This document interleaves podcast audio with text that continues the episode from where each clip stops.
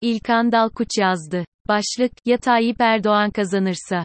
Her ne kadar anketlerde muhalefet iktidarın önünde yer alsa da gelecek seçimleri Cumhur İttifakı'nın da kazanma ihtimali var. Kötü ekonomiye, istikrarsız kurlara, artan fiyatlara, azalan alım gücüne, gerileyen özgürlüklere, kadrolaşmaya, yolsuzluklara, memlekete dair azalan umutlara rağmen Cumhurbaşkanı Recep Tayyip Erdoğan hala gelecek seçimleri kazanabilir. 2023 Cumhurbaşkanlığı seçimlerini Tayyip Erdoğan kazanırsa neler olur sorusu önümüzde duruyor. 20 seneyi aşan iktidarının sonunda Erdoğan yönetimi Türkiye'deki kurumları yıktı, gelenekleri erozyona uğradı. Her seçim zaferi böyle iktidarlar için kendi iktidarını kökleştirmek anlamına gelir. Kökleşen iktidarın ise yanlışları bile normalleşmeye, norm olmaya başlar. 2017 Nisan'ındaki Cumhurbaşkanlığı sistemine geçiş için yapılan anayasa değişikliği referandumunu hatırlayalım. Bugünün öncü muhalif figürlerinin bile iktidarın yarattığı dalga katıldıklarını görürüz. HEGMONYAYA itiraz iktidarların gücünü sadece aldıkları oy belirlemez. Kamuoyundaki söylemleri, tartışmaları belirleme, sınırlama gücü de iktidarların etkisini belirtmek için bakılması gereken bir kriterdir. Bu açıdan incelendiğinde, 2016 ila 2018 arasında 15 Temmuz darbe girişiminin de yarattığı tepki sonrasında kurulan hegemonya AKP açısından zirvedir. 2018 seçimlerini her ne kadar AKP kazanmış olsa Muharrem İnce'nin yüksek perdeden ve doğrudan muhalefetinin seçimde yaşanan hayal kırıklığına karşın uzun vadede muhalefet açısından kazanç olduğu akılda tutulmalıdır. 2018 seçimleri öncesinde açtığı kredi musluklarının sonucunda hükümet her ne kadar seçimleri kazansa da seçimin ardından Pastör Andrew Brunson'ın cezaevinde olmasının tetiklediğine de inanılan bir kur krizi ile karşı karşıya kaldık. 2019 yerel seçimlerinde ise birçok yorumcunun tahmin ettiğinin aksine, muhalefet Manisa ve Balıkesir hariç büyük şehirlerde ittifak kurmayı ve seçimlere tek adayla girmeyi başarıp 11 artı 3 önemli büyükşehir belediyesini kazanmayı başardı ve AKP iktidarını sınırlamayı bildi. Erdoğan kazanırsa, muhalefette kim ayakta kalır? Türkiye gibi özgür tartışmanın kısıtlandığı bir ülkede, sözün gücünü, söyleyenin ardındaki güç belirler. Muhalefet güçlendikçe de sözünün değeri arttı. Bugün yargı çok daha taraflı, sermaye çok daha çekingen de olsa muhalif medya 2017'ye göre çok daha güçlü. Ve muhalefet güçlendiği için hükümete rağmen sesler yükseliyor.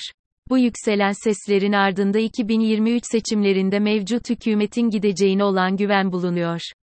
2023 seçimleri kaybedilirse en önemli etkisi ifade özgürlüğü sahasında olacak.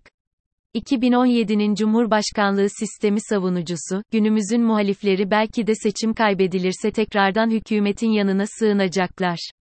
Hükümetin gücünden çekinecek aktörler seslerini kendileri kısacak. Normlar, söylemler değişecek ve bunlar AKP'ye yakınlaşacak. Devlette 2002 öncesinden kalan son unsurlarda tasfiye edilecek.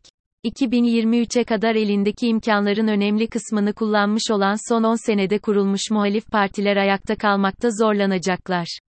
İyi Parti, Gelecek Partisi ve Deva Partisi gibi MHP ve AKP içinden çıkan ve aslında AKP ve MHP'dense, doğrudan Tayyip Erdoğan'ı hedef aldığı söylenebilecek partilerdir. Bu partiler, Erdoğan'ın sürecek iktidarından en fazla darbeyi alacaklar. Bu partilere güvenen, yola çıkan insanların umutlarının, motivasyonlarının 2023 sonrasındaki bir mücadeleye yetip yetmeyeceği olası bir seçim yenilgisinde test edilecek. Erdoğan kazanırsa muhalif liderler ne yapar? Eğer 2023 seçimlerini iktidar kazanırsa muhalefet liderlerinin hepsi tasfiye olmakla karşı karşıya kalacaklar. Liderin tasfiye olduğu senaryolarda da tasfiyenin olmadığı senaryolarda da muhalif partileri karmaşık, zor ve kaotik günler bekleyecek. 2023 seçimleri testini AKP aşarsa bu defa 2024 yerel seçimleri için muhalefet teste girecek. Eski ittifaklar sorgulanacak, muhalefetin üstüne kurulduğu tüm hassas dengeler yerle yeksan olmuş olacak. Ayrıca unutulmamalıdır ki siyaset para ile yapılıyor. Muhalefetin de bu açıdan imkanları, iktidarın gerisinde. Kaybedilecek bir seçim sonrasında muhalefetin maddi imkanlarında da dramatik bir azalış göreceğimiz açıktır. Erdoğan kazansa da muhalefetin gücü nerede? Asla akıldan çıkartılmamalı ki muhalefet için en kötü senaryoda bile daima umut var. Erdoğan kazansa da unutulmamalı ki 2028 seçimlerinde 7 milyon genç yeni seçmen oy kullanacak. Nokta. Erdoğan iktidarı bir şekilde gücünü dayatsa da fikri bir hegemonya inşa edemiyor. Ayrıca seçimlere kadar uygulanan birçok politikanın da ağır bedellerini Türkiye katlanarak ödemeye devam edecek. Ayrıca şunu görmek de hiç zor değil. Nasıl 2018 seçimlerinden sonra Erdoğan mantıksız ve yanlış ekonomi politikasında kimi uzmanların aksine ısrarcı olduysa, bir seçim galibiyetinin ardından bu ısrarı katlanarak büyüyecektir ve Erdoğan'ın başarısızlıkları da büyüyecektir. Her faktörün ötesinde sokakta temas eden birbirini tanıyan ve yan yana durmayı bir beş sene daha tecrübe etmiş bir muhalif kitle ile Erdoğan idaresi çok daha zor durumlara düşecektir. Yani Erdoğan kazansa da başarısız olmaya devam edecek. Sonuç 2023 seçimlerinde bir sürpriz olur da Erdoğan kazanırsa, Türkiye kaybedecek, son dönemde kurulan muhalif siyasi kurumlar varlık yokluk sorunları yaşayacak, tüm muhalif yapılardaki liderlikler sorgulanacaktır. Ancak muhalif seçmenler birbirleriyle daha fazla temas edecek, Erdoğan'ın yarattığı paradigmadan daha fazla kopacak ve yeni nesillerin de katkısıyla 2028 seçimlerinde yeni bir zaferin yollarını arayacaklardır.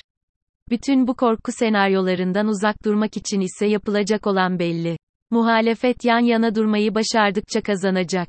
İktidarın başarısızlığını gizleyecek bir numarası, planı yok. İktidarın tek işlevli olabilecek planı muhalefeti bölmektir. Normal, makul, demokrat ve kurumsal bir Türkiye'nin tekrar inşası için herkese büyük ama üstesinden gelinebilir birer görev düşüyor.